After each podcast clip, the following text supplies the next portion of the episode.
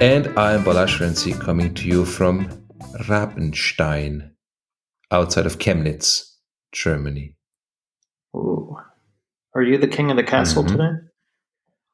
I am the king of Hotel Schloss Rabenstein. Not Raben, sorry, it was Raben because it's Raven. So it's Ravenstone Castle, which is just on the outskirts of Chemnitz, East Germany. For those of you who don't know where Chemnitz is, it's close to Dresden, the east part of Germany, very close to the Polish border, if I'm not mistaken. So when I think of castles in Germany, did you ever, well, of course you did. You saw Indiana Jones in The Last Crusade, right? Sure. You remember when they arrive at that castle and he says he needs to come in and see the tapestries, and it turns out that's where his father was, Sean Connery was being held. Sean Connery, yeah, vaguely. It's been a while since I saw that movie. But that was a pretty, like, castle, like a medieval-looking castle in great condition. But what is this like? So this is like, you're missing the... I mean, this was built in 1776. I know this by heart because I just saw it on the facade of the building. So you can imagine one of these stocky... That was a good year, by the way. Oh, yeah. That was. I guess so. I don't know. for castle builders, for sure. Well, it's one America, of these stocky buildings. Oh, well, yeah. I'm sorry. Yeah, true. I was thinking about me, poor European. I was thinking about Europe, but so it's not one of those castles with 1,000 little towers and stuff. It's, as I said, it's a stocky building with a lot of windows, and they turned it into a 4-star hotel. It's a very decent hotel. Funnily enough, I got the wheelchair accessible room. I don't know why, but everything is big and spacious in my room, at least. And it's basically like everything in this area. It's on a hill, so. When you drive up to the front of the hotel, you park, and then there's like a little, I mean, you park your car, there's a little green area, but on the back of the hotel, there's like a bit of a cliff, and there's like a, I don't know, like a 20-meter descent, and then you have a little lake. So it's kind of an interesting view, actually. Yeah. Huh. And for those of you guys who don't know, there's like this Dresden, Leipzig, and Chemnitz. There's like this triangle in the east part of Germany, very close to the border of Poland and the Czech Republic. So actually, we're closer to the Czech Republic than to Poland. Yeah. So very interesting area. A lot of woods, a lot of green, a lot of, how you would imagine East Germany and Saxonia in the woods to be. So I'm going to have to do a little geography. I mean, I think I told you like a few weeks ago, I was in Grafenau, which is Bavaria, due south of Pilsen. Mm-hmm. So, not East Germany, but it gives you a flavor for, I mean, the Czech border really winds all around there, doesn't it? Yeah, it's kind of, there is this part of Germany which kind of, the east part which kind of sticks out, if you will. So kind of the Czech Republic, I don't know how to say it, kind of like, how should I say? Like if you use a knife and stab someone, it kind of stabs into this area, which I'm guessing there's a historical reason why there is this area. So I actually, I'm checking the map. I'm guessing I'm closer to Prague than I am to Berlin. That's kind of which cool. is quite interesting, given the fact that Dresden is also. So let me see. Prague here is about 142 kilometers, says the internet. And from where I am, from Chemnitz, outside of Chemnitz, and Berlin here is 192 kilometers. Yeah, so I'm closer to Prague than I am to Chemnitz, to Berlin, sorry. So I'm trying to think. I've probably stayed in something called a Schloss before, but the last time I can remember staying in a castle was in when I would go see go to Estragon in your country. Mm-hmm. And we crossed the border into Slovakia and stayed at this castle that was like 20 minutes away. And it was actually where Peter Sagan, the cyclist, got married. And it was this wild, sprawling place. And it was kind of odd because I feel like there were 3 or 4 of us there. And I don't know if anybody else was staying there that night. It was a little eerie. You know, these castles. Was it just like in Nitra or in Komarno? Or? No. I mean, it was, I'm telling you, 10 or 15 minutes over the border from Hungary. So it was not far. Yeah, well, Nitra. Yeah, but Nitra is Slovakia and also Komarno. But I don't know. But it was not a big town. There was nothing else around. Okay. There. And okay. A lot of horses and stuff out that way. But the place was sprawling. And just gives you an idea, you know, for what it took to run these things back hundreds of years ago, right? And how many people and how much, making money on other people's taxes, right? Yeah, I mean, these were landowners and nobility, and they have vassals, and you know that's how they made money, I guess. Everybody knows. I mean. The system here in Germany didn't really differ too much from the system in Hungary or in England for that matter. So it was pretty much the same. This castle, as I said, it was built in 1776, but for the love of God, I can't remember who built it but there was a huge picture, like a huge poster, kind of like a 2 or 3 meter tall poster on the other side of the building, which we saw because we took the wrong entrance to the parking lot first, and we got kind of to the back of the hotel. And it was one of these guys, you know, with the long white wig, and you know how you imagine those guys back then, probably some prince or duke or whatever they had here. I'm not sure.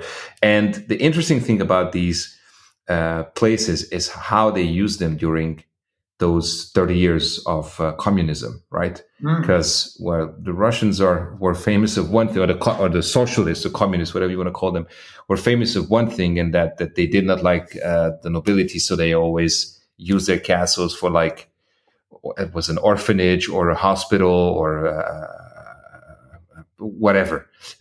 Famously, in certain castles in Hungary, they kept horses inside the castle. And you can imagine these were very, very high-class, eloquent castles of princes and whatnot. So there was a lot of decoration and gold and silk wallpapers and whatever you want. I mean, if you want a little bit of information, I can tell you that the hill castle of Rabenstein was first mentioned in 1336 in a document from Louis IV, the Holy Roman Emperor, in which he promised it as a fief to his son-in-law, Frederick II, the Margrave of Meissen, in case the line of Waldenburg were to die out without male heirs. At this time, the castle was larger than the current. The castle wall consisted of a 180-meter-long wall, which enclosed an area of 2 acres. Yeah, so a lot has changed. This building was built in the 18th century. But, you can imagine. I mean, and I'm guessing these castle owners, these dukes or princes, were German and then Polish and Czech, and, you know, all these guys were kind of circulating around here. So it's a very, very old historical building if you guys ever come to Dresden. Or Chemnitz, for that matter, I suggest you check out Hotel Schloss Rabenstein or Ravenstone. Well, your place of stay is far more interesting than mine. So, and I'm sure with the heat outside, those thick walls are helping a bit. So, about the only things that can help me are the thick walls and the good windows. Because, my friend, there is no air conditioning in this building, at least not in my room. So, yeah. But my location might be interesting, but I'm wondering if your wrist candy is as interesting as mine. Ooh, nice segue. Yeah, I guess we are going to talk about the watch stuff. Oof. Well, so you're saying you'd like to do the Handgelenks controller? Maybe it's time. Okay. Well, on my wrist, I'm wearing a watch that I think is appropriate to our subject today. I am wearing my Rolex Explorer 1016. So. Oh, nice. Yeah. This Not is too shabby. Yeah, thanks. I haven't worn this one in a while. And and I always come back on this watch. I bought it probably like 8 or 9 years ago from a guy in Italy who we went back and forth for months and finally agreed on a price. And again, this is like old lore now because you and I both know if it's a somewhat desirable watch, you don't go back and forth for months anymore, do you? Not anymore, no. No. So the watch came with its box and papers, and apparently he had owned it for a little while, but had bought it off the original owner, who was a flight attendant for the now bankrupt SAS Airlines. So, oh wow, that, yeah, and that person I think bought the watch. I need to check the receipt. I think it was in Stockholm. So, yeah, great looking watch, and happy to wear it today because, like I said, it fits our subject and. I'll get on to that in a minute, but first, what's on that wrist of yours? Yeah. On that royal wrist of yours, how about that? I wish I was a royal. I mean, no, I don't want to be royal. The issue is that, I mean, I can tell a bit of a background story that we did not come up with the topic until the point where I was already on the road, so I couldn't pick a watch that was fitting to the topic, but it kind of still does. And this is a watch I bought a few weeks ago, but as you know, and some of the listeners might know, I was not around. I was in Hungary, and I have not even spent 24 hours at home in Karlsruhe, and I'm already in East Germany. So anyways, I was at the office and I picked up some packages, including this one. And this is an Angelus, well, surprise, surprise, an Angelus Datalarm, or actually Datalarm, which is a steel, this time it's a steel 35 or 34.9 millimeter watch with beefy lugs, two crowns, one at two, one at four, and the date. And the reason why I said it's kind of fitting to the topic is because it's a cool watch and kind of an only watch for someone who needs a date and maybe a reminder, as in the Datalarm is known for two things, dot as in date and alarm as in alarm. So it has a date function and it has an alarm function. And if you want, I can make it sound. It might be a bit loud, but I... Wow. It's very loud. It's much louder than a Vulcan cricket, for example.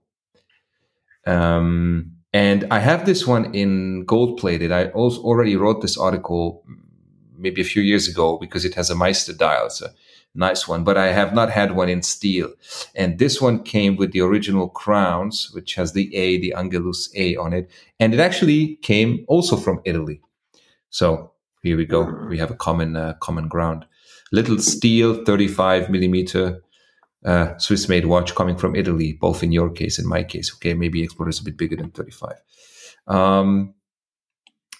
So this is my and as I bought it or as I got it today, I thought it's only fair that I put it on and try to test drive it and feature it in the podcast. So there you go. Sounds pretty cool, and yeah, the noise is how would I say, alarming. Yeah, it's large. I'm sorry. I mean loud, not large. The watch is not large. No, it's pretty loud. The case is really small, but because of the beefy lugs, it actually wears surprisingly well. And believe it or not, I don't wanna lie to you, but give me 1 second. Let me check the price, because I think people think these watches go for a lot of money. I paid 500 euros for this watch, which is, I think, a great deal for a steel alarm watch. It's a better deal than a travel clock. Yeah. No, absolutely. And I mean, okay, 500 plus this and that. So at the end of the day, it wasn't 500, but you know what I mean? Like, you're kind of dead. And it's in really good condition. You're not laughing at my jokes. It must be the German, the East German beer, the Braustolz that I was drinking earlier before the recording, or the fact that, as I said, I haven't even spent 24 hours and I'm already on the road. So I've been a bit under the weather. But yeah, so yeah. Well, that's a cool pickup. And once again, I'm always surprised at your, or I'd say delighted by your resourcefulness in finding these old Angelus. And I look forward to seeing it in person. So, oh yeah, for sure. Before we get to our main topic, which we're going to talk a bit about the Tudor Ranger and a little bit about field watches in general, or this very wide berth, I guess, that the field watch name occupies. A couple pieces of news. I think you had one little thing to share, and then the other thing I wanted to share. I was sort of kind of bored last night. Well, let me backstep here. At some point this summer, we will go on vacation, and we typically go to the U.S. at some point, and we book decent tickets, and we like to bring some luggage with us and some empty because we do some shopping there, and. Mm-hmm. Lo and behold, as you and everybody else who's listening to this likely know, Europe is an absolute tire fire when it comes to airports right now. And I shouldn't say just Europe. I mean, Canada and America and other places are not great either, but it's really bad here. And we're going to carry on our luggage for what will be likely a 2-week trip. And okay, if we go home to my childhood home in Florida, then I've left clothes there now because I go back a few times a year. But still, pretty weak that you can't even trust the airline to get your stuff there. And so, anyhow, I'm going to bring my aluminum Rimowa carry-on, and I think you've got one of those too. So yes, I don't know. I think we have the same size. Yeah, and so it's like the cabin. They make like a cabin small. They make a cabin plus, and then for whatever reason, I was thinking about. I don't know where I was, but I saw some people pushing the aluminum Rimowa Pilot case. You know, that one that hinges up at the top. Yeah. That it's kind of like a lower, but almost wider than the ones we have, right? Yeah, and it's almost like tilt ours, like 90-degree kind of. Yeah, but it has like a top opening instead of a side one. True. They make like a low, wide one. But anyhow, I was looking, and unbeknownst to me, I think they discontinued that in like 2017. So you go on like eBay and. You can find them in Germany, and they're okay, but they're kind of collectible, actually, which is funny. And they're big time in Asia, Japan. They're massive. So I think the market there sucks a lot of them in. But what I wanted to get to was when I was looking at these Pilot coffer. I found that last month, Rimowa announced that they will be bringing it back out again. And they put a price in euros of, I think, 1,100 euros. Yeah. And yeah, it's got like a divider in the middle, and then it comes with like a laptop case. And then in the lid, when you open it up, it's got a couple pouches, like one on either side. And then I want to say like where the telescoping handle goes in, like on the inside there's a little zipper that you could put like a bottle of water or something. So I have to say, as an object, I'm intrigued by this thing, but I was sitting there thinking to myself, what in the hell would I use that thing for? And I have no idea, Balash, other than just trying to make an excuse to buy it and to have it. Much like they've got one that apparently DJs use that's like for 12-inch records, you know? Yeah, so I've seen that one.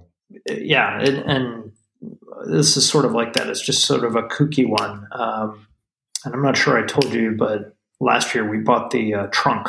We bought the aluminum trunk. And okay. It's pretty cool, but if you've been used to packing like a normal-shaped suitcase for a long time, it's weird. It's very weird. So this thing kind of strikes me as similar to the trunk. I'm not sure how much I really need it, but I kind of want it. So yeah, nice. It's a nice looking piece of gear, that's for sure. I mean, I have the one, as I said, you do. I think you also have the one where both sides are the same thickness? Because I think that RJ has the one where the top is thinner, not as deep as the bottom, whereas mine is like 50-50. Yeah, I've got 50-50. So I guess he's got the small one. Exactly. And I think he's only got two wheels. Meanwhile, yours and mine, we got four wheels. That's the MW, I think, the multi-wheel. Yeah, but yours, well, I don't know about yours. Mine was before they were taken over by, were they on? LVMH. LVMH. And mine too. Okay, so you've got the older one as well. So it's the same as the new one, but the color is different inside or something like that. So yeah, mine. I think mine's got the blue one with the gray logo inside. Yeah, or I can't remember. Yeah, these things are nice. I have to say, from a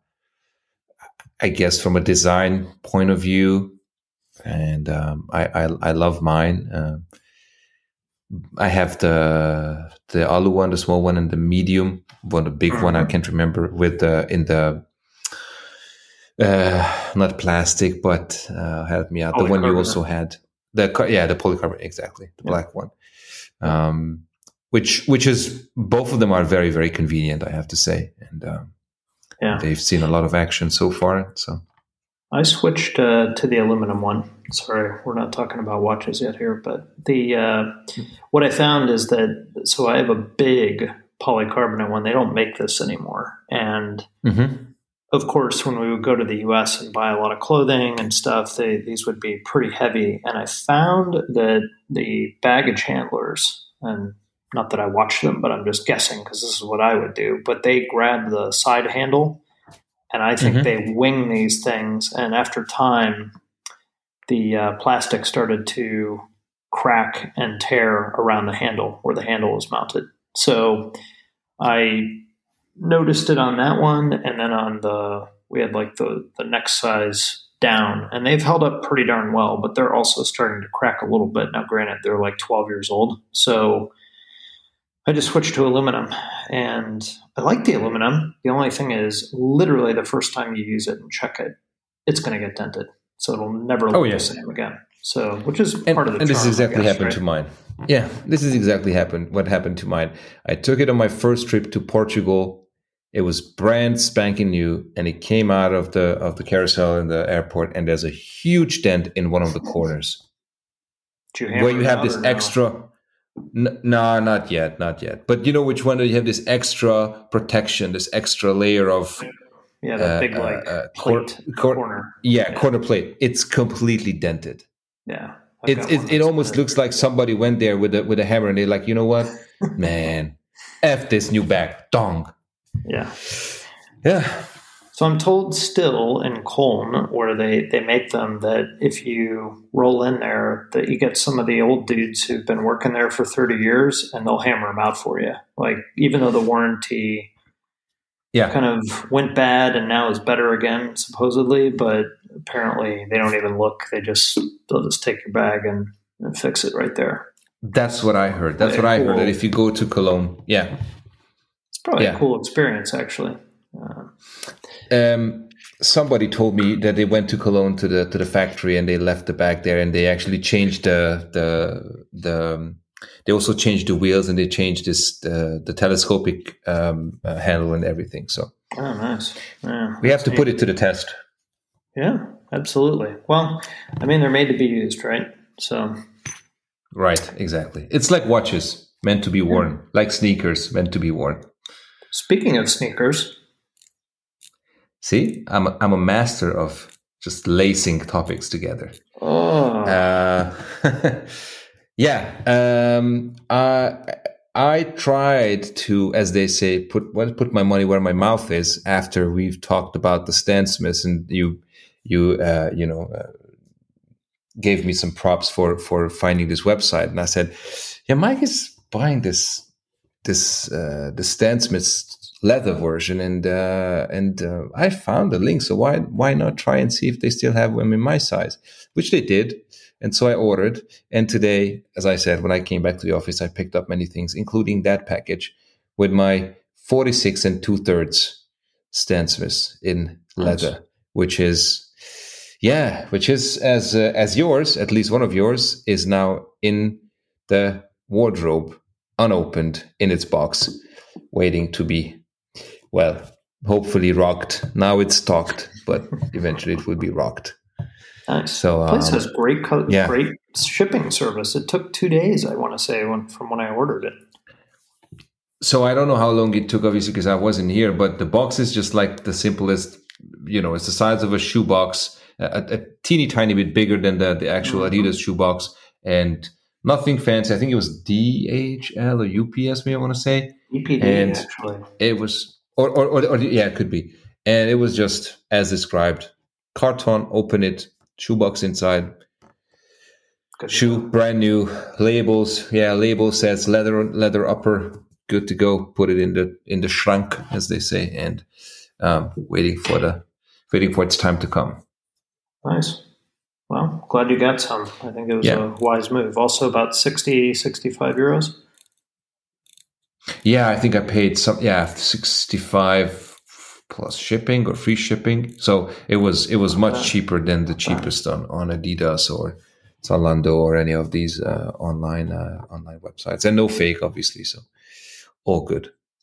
Yeah. So the main topic, we wanted to talk about the Tudor Ranger a little bit. And I know this has been covered by a lot of different outlets, and whether in written form, video form, or verbal form, but I thought it was worth talking about because,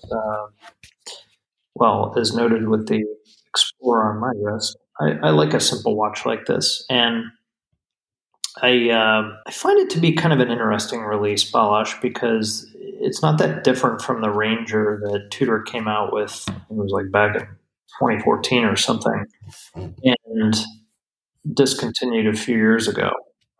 But that watch was kind of awkward looking, had a lot of dial, and I think it was like 41 millimeters and just sort of strange, and had these flat end links. And I know they were trying to go with something sort of rugged military style, but it just never really did anything for me.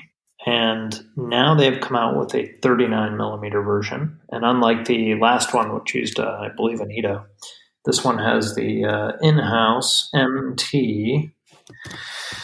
Oh, boy. What's the caliber here? 5402? MT, yes. So the same one that's in the Black Bay 58. So the one that's, which... my experience with that movement and the silver is it's ridiculously accurate. It's a really good movement. And this watch, 39 millimeters and I think 12 millimeters thick. So, finally another Tudor, unlike the Pro, that is should be pretty darn good on the wrist.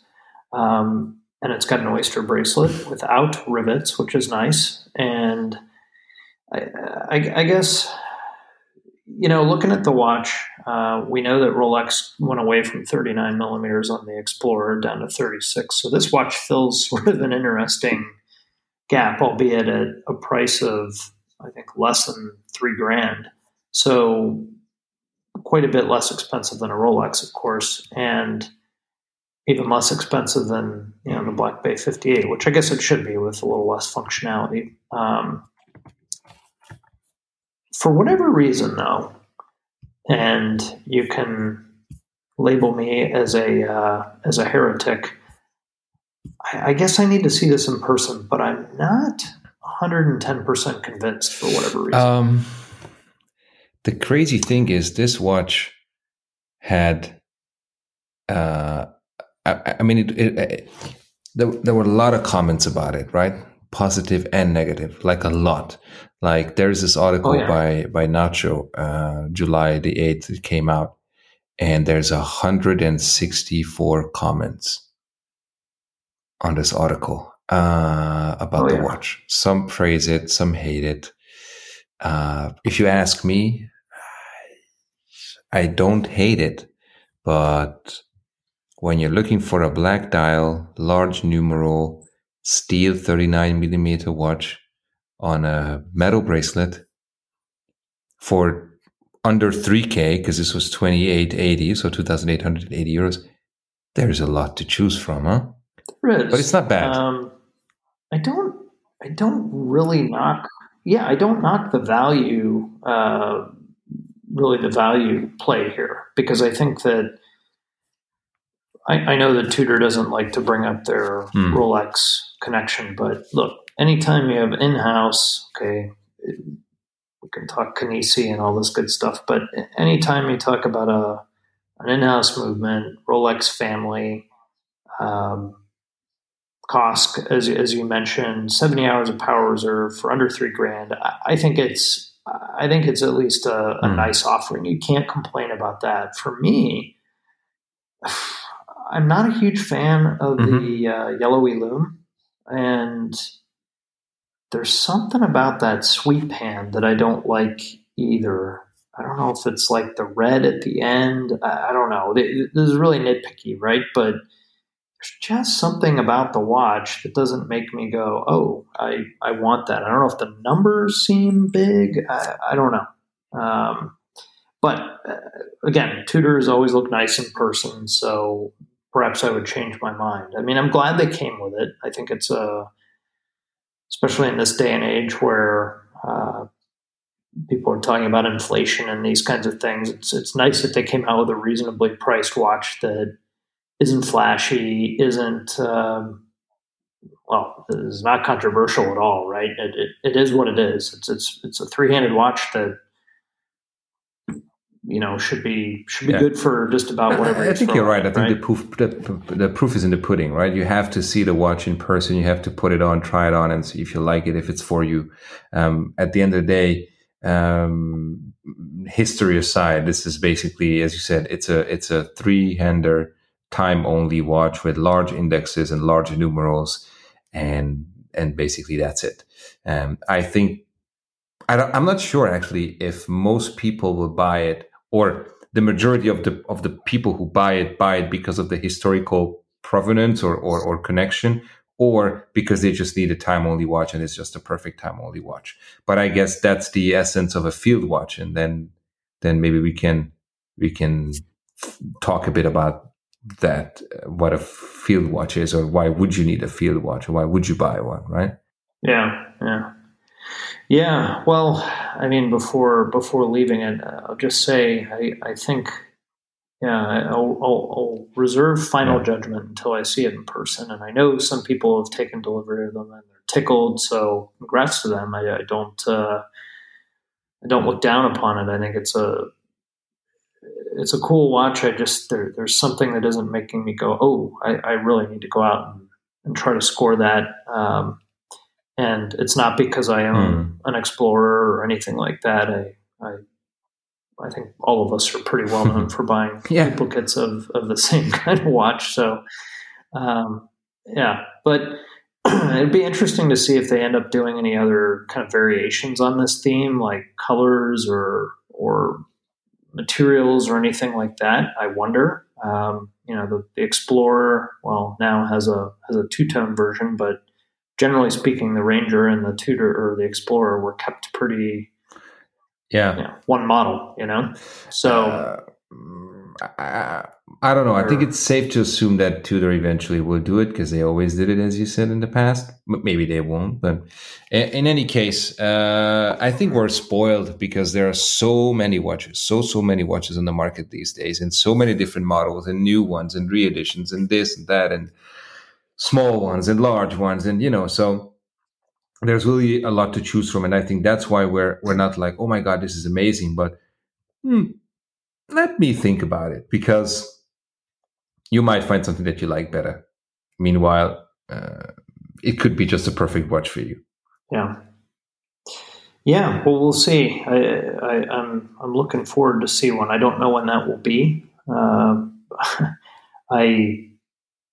It's like here again, when Tudor comes out of the watch, I guess you have to wait a few months, right? Or just get lucky to find one. But it's not a Rolex situation, but it's I'm sure these will be tough to find for a little while. But yeah, I mean, leading into the whole field watch discussion, I was chatting with you a little bit when we were talking about, you know, what topic would we discuss tonight. And the field watch, that whole term is kind of weird, right? It's like sort of a back to basics watch, maybe has some military inspiration, sporty, but not really like good for any, not good for any one thing, right? It's not like a GMT. It's not a diver. It's not a chronograph, just a watch, but it's built to do a bit more, like good legibility. Yeah, it's like a rugged, water resistance, that kind of thing. And I find it's, I guess, a good one is sort of hard to deny because it's kind of like doing something simple sometimes can be harder to do than something complex, if that makes any sense. You know, you've got very few elements to work with, and it's odd how some companies can make ugly looking field watches and some are just perfect. But I was hypothesizing that field watches are popular now, or seemingly even more popular than before, because in the last several years, there's so many of us who have collected a lot of watches, and it's almost nice to put something on that's clean and easy. It almost feels like cleaning yourself from perhaps all the conspicuous consumption maybe over the past few years. Just nice to put something easy on. And I wonder if that's what a lot of people feel about a field watch, or do you think that it's nothing like that, and maybe people just like to have something simple on that doesn't attract a ton of attention? I don't know. So a field watch, as far as I understand, or at least the origins of the field watch, comes from those issued military watches, right? From maybe the 60s. I would say maybe a field watch or archetype of a field watch comes from the Vietnam era timepieces and younger.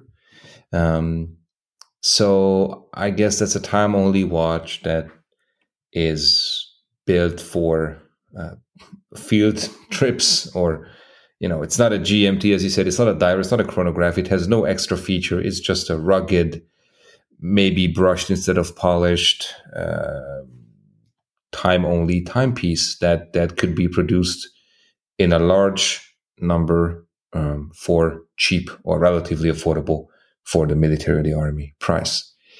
I guess that's part of the charm, that it's connected to a military piece. Yeah. So you actually think it has more to do with whether it's military or adventure, something like that, huh? Yeah. Yeah. Maybe not military, but adventure, outdoorsy kind of. I mean, the Explorers, obviously, we know the story with Hillary and stuff. Then my pick would be the Hamilton Khaki Field Mechanical, which is obviously a reinterpretation of a military watch, right? But then there are other options. You have the Timex Camper, for example, where it's some say it's a blatant copy of the Hamilton, whatever. but it's a camper. So it's made for the outdoorsy people, I guess. That's where the name comes from. You know, the Marathon is known for creating watches that could be categorized as field watches, right? Most Marathon watches, if you ask me. CWC, which was also an old military company, a military watch, a timepiece producer. Certain Bulova, certain, you know, Seikos even. Exactly. Yeah. Exactly. So Sin, maybe the Sin, what's that? The 856. 856, 556. Yeah. All these are. Yeah. Yeah, exactly. So they're a bit more fieldy or sporty than elegant, time-only pieces. As I said, maybe more brushed surfaces than polished, maybe a canvas strap or a NATO instead of a leather strap. That looks good with a,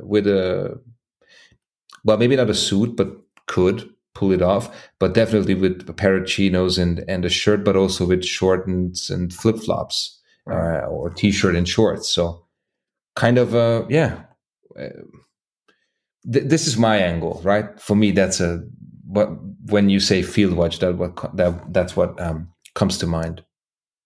No, I think, I think you brought up that whole, like I said, the adventuring and military piece. And maybe it's just this rugged simplicity that people like so much. And I think, you brought up the Hamilton, and for whatever reason, that watch comes up a lot in ads or whatever when I'm on the internet. And I must say that I think that is one of the best watches in production today. I love that watch. I really do. And I don't own one. I totally agree. I don't, and I should. I really should. It's fantastic. I do. Yeah. I have one, a very special watch in my collection for many reasons. And I have to say, I don't wear it as often as I should. You know, not to interrupt you, but I was going to ask you a pretty blunt question, and I think I know the answer, but I'm going to ask it anyway. Do you like field watches? If I look at my collection, I should say no, because the Hamilton is the only one that I have. But then again, I love the Casio G-Shock, and I only have one. Because that one G-Shock, my friend, serves its purpose beautifully. Last week I was in... watch, honestly. Exactly. Yeah, kind of. Because I wanted to say, last week I was still in Hungary, and I was at Lake Balaton, and for the whole 4 days when I was there, I wore the hell out of the G-Shock, and I never used the stop function, I never used the date function. I just used the watch to show the time.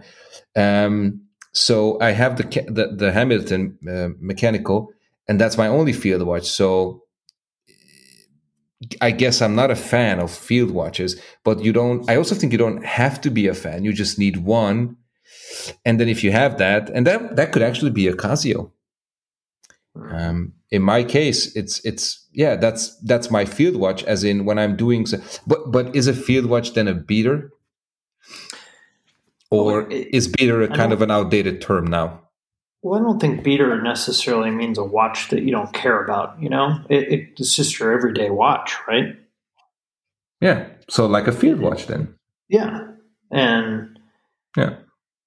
Yeah. Like I think about my dad, who owns quite a few watches. His daily is now this Citizen Ray Mears, which is a field watch, frankly. And before that, it was a Benrus... well, he had the reissue from like 25 years ago of a Benrus manual wind, like army watch. And that's what he wore every day. So I think he takes it to a literal, he actually chooses a field watch as his field watch. But I think I still remember my dad, even though he dove, just saying, didn't mind his Submariner, but he found it heavy and a bit unwieldy, and I think that's a fair point, that those types of watches aren't really an everyday watch for some people. And therefore, something like a field watch is, for somebody who doesn't want to wear a dress watch, for example, it's a better fit for their day-to-day. And, like you said, you can dress it up or down. You can jump in the pool with it. No problem. Yeah. As I said, I think that the word beater is a bit outdated. And as you said, it's more of a field watch became the new beater. Because a field watch should be a watch that can take a bit of beating, but it's not necessarily, you don't necessarily have to ruin it and scratch it and ding it up. It's just something where you don't really pay as much attention. And in this sense, anything could be a beater. Anything could be a field watch. A sub, as you said, could be a field watch. But if we think about the actual term of a field watch, then we're talking more about time-only watches, kind of military-inspired, and blah blah blah. Mm-hmm. So I guess the truth is somewhere in the middle. I'm not sure where actually. Yeah. But I think it's cool that you've brought up that your Casio is basically your field watch. Yeah, I thought about it vaguely when you told me about the topic, and I was like, but it's not really a field watch. But how I use it as a field watch, and and mine is the solar version, so I don't even have to worry about battery. It's super convenient, and it's come on, 40 euros or something, 60 euros. I'm not sure. Yeah. Yeah, well, it's not that I'm wearing it today, but I put on my later Explorer, the 14270, and I put that on my wrist, and it's just like, that's my watch, and mm-hmm. doesn't matter what I'm doing.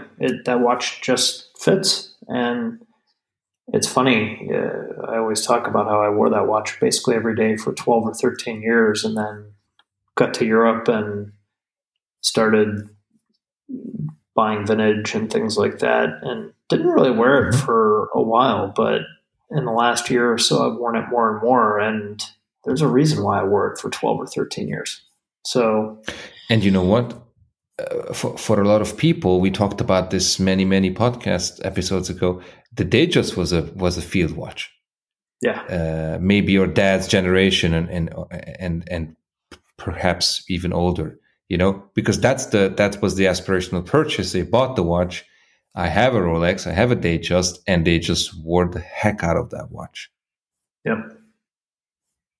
No, it's very true. And funny enough, that blue dialed 1600 with the smooth bezel, despite the fact that it's on a Jubilee, which is a little bit more ornate than what you would think of as for a field watch. Although one could argue that Jubilee is just sort of an uprated beads of rice in some ways. But anyhow, I put that on my wrist, and it also feels like a watch that you just sort of wear. Yeah, it's not a special occasion thing. It's not a,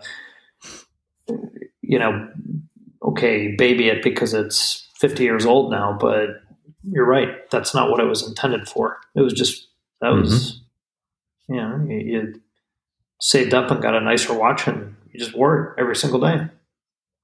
Yeah. So, yeah. And that's what you want a field watch to do. To be trusty and work all the time, any condition. Yeah.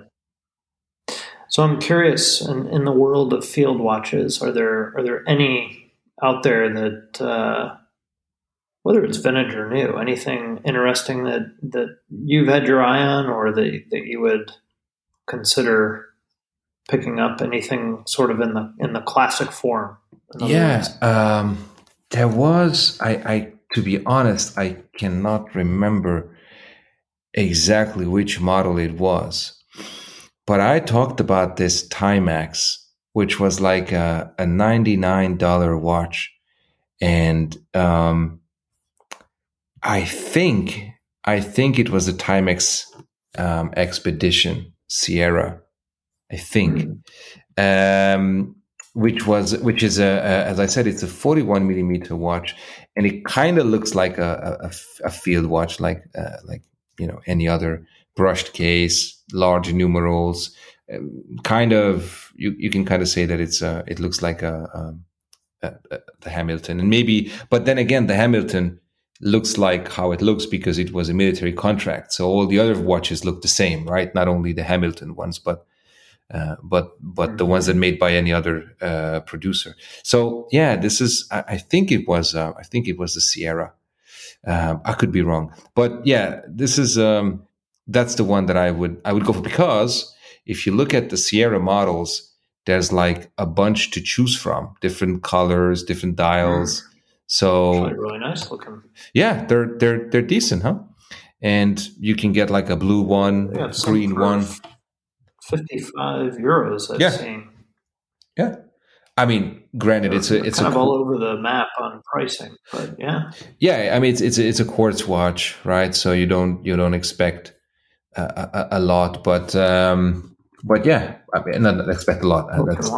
That's silly. You expect a lot, but you know what I mean. Like I think it's a pretty decent watch for the money, and I think really when it comes to these brands or these models, Timex has really a lot to offer. And this episode is not sponsored by Timex at all, and I do not own one single Timex, but I think that in this branch they just have a lot.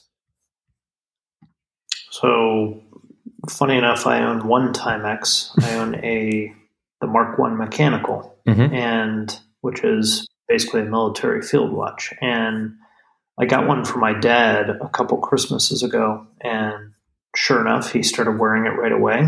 It was a replacement for his Benrus, and within 1 year, the watch stopped working.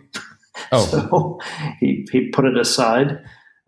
He bought the Seiko 5, the SNK, the little field watches, not the current one, although you can still find these on Amazon, but they're like $100. And he didn't like that you had to shake it to do it.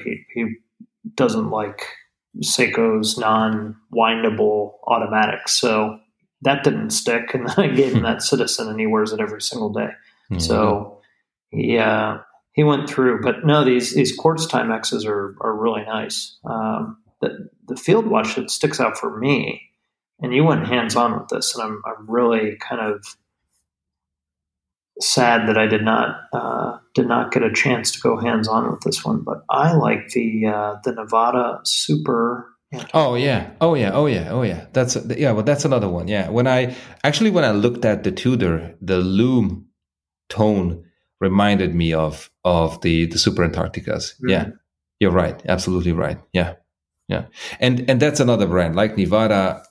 When you look at the time only versions, they have the Super Antarctica, which I believe is the latest in that Super Antarctic. Sorry, so not Super Antarctica, Super Antarctic. But then you also have the Spider, which, okay, it's a tad different. But between the Spider and the Super Antarctic, I guess you could find the one you like, especially since the Super Antarctic comes in three not dial but loom or index colors. Yeah. Yeah, we've got the green, the white, and the aged loom. I'm just checking again. I couldn't remember what you told me what the size was. So it's 38 millimeters, 45 lug-to-lug, and 12 thickness for €771 euros and 95 cents. Less than 800 euros, exactly. For a Swiss-made steel watch, I think it's... and then we kind of ATM. Right, 20 meters of resistance. And then we kind of talked, well, we haven't talked about it, but we kind of mentioned the price, right? Because that's the other thing. As I said, a field watch, as far as I understood, or I understand, used to be a watch that was easy and cheap to produce to supply the troops. So what's the price range of a field watch then? What are we thinking about? 50 euros, up to 50, up to 100, up to 500, up to 1,000? Well, more. You talk to Rolex, it's $10,000, right? Yeah, so exactly. But no, I do think that the watchmakers today, you bring up the Hamilton, or we talk about this Nivada, you can get a field watch that does its job, like we talked about with this Timex for $50, or feels to me within $50 to call it $1,000, you can get a lot of watch, yeah. Mm-hmm. Yeah. And pretty much every Casio. So yeah, there you go.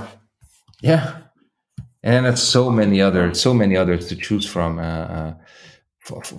other brands, and or even if you're adventurous enough, why don't you check out the original field watches? Go on eBay, right, and check out those military issued pieces from the 60s and 70s and even 80s, and there you might have a quartz movement, for example. If you're into quartz, or if you don't want a mechanical, then you can go with one of those CWCs or whatever the case may be. So there are so many options. Bad idea, honestly. I don't know how much these go for, but I think we talked about some of the vintage. Was it the vintage Hamilton that came up? You remember when we chatted about that, what the prices are, and I think I sent you a screenshot that those were around 400-500-ish euros or so, the vintage ones, I mean. Mm-hmm. So Yeah, it's not bad. No. And they used to be a couple $100, but they've gone up a little bit, right? Right, but still, I think for 300-400 euros, I mean, there is obviously historical provenance again, or at least significance, maybe not provenance, but definitely significance if you are interested about war and issued watches. And if it's still running after 30, 40, 50 years... I guess that tells you something. Absolutely. Yeah. Yeah. Cool. Well, I think the Tudor Ranger is yet another edition. Obviously, more expensive than some of the things we spoke about here. Mm-hmm. But I think if people like the form, but 3K or so is too spicy, there's plenty of other stuff that within the genre that I think will get you most of the way there. Obviously, not a Rolex cousin, but it. I think some of these picks, like the Hamilton or the Nivada, I think is really cool. So, plenty of opportunities out there to get a great looking watch that I feel like back in the day the default would have been kind of a boring silver dialed dress watch. And you still see a lot of those types of watches on people today, I think, in the $1,000 range. That's where, I mean, not picking on them, but the brands like Tissot and others make a lot of money. Yeah, they sell a lot of these very anonymous dress type watches. And for me personally, I'd rather go with one of these field watch style watches in the same price range. Yeah, totally. I mean, there's and again, you need to tell yourself what your field watch should look like, should cost, what complications it should have. So and then at the end of the day, you're gonna wear it. So don't go and buy a field watch for whatever amount of money because somebody says so, if you're not going to use it for what it's intended to be used for, which is to be, your outdoors watch or used. Yeah, exactly. Absolutely. Well, Balazs, I don't think I've got anything else for this fine evening, and I'm going to let you get back to holding court there at the castle. Yeah, I'm going to be enjoying my evening at Schloss Rabenstein in Chemnitz. Yeah, maybe you can field some questions from your minions. Maybe. But speaking of questions, we received a few questions and messages in the past via Instagram and Facebook and other channels, and I just want to say thank you to everybody. I try to thank everyone, and every time I got a message, Mike also knows about it because I sent him a screenshot. So eventually these questions or these topics or ideas will be dealt with or featured one way or the other. So just stay tuned. So thanks again for sending us messages, and please keep them coming. Listen to you from the throne, laying down an order there. From the second floor of the castle, actually. It's almost the top floor I am, actually, now that I realize. There's only one floor above me, and that's the tower. Ooh, mm-hmm. Wow. Well, Balazs, I wish you a fine stay. Thank you. In the castle, and hope you stay cool and have a good trip back to Karlsruhe. And hopefully when you get back, the package that I sent you is waiting for you. Yes, I hope so. Thanks again for sending it over, and thanks for the wishes. I'm going to have a busy day tomorrow, and Wednesday we're going to head back to Karlsruhe. So hopefully Wednesday afternoon, Thursday the latest, I'll be able to check my Postfach and see if anything is there. And if so, the next Handgangskontrolle will be very different than today's, I can tell you that. Nice. All right, Balazs, with that, Mike is out. And Balazs is out.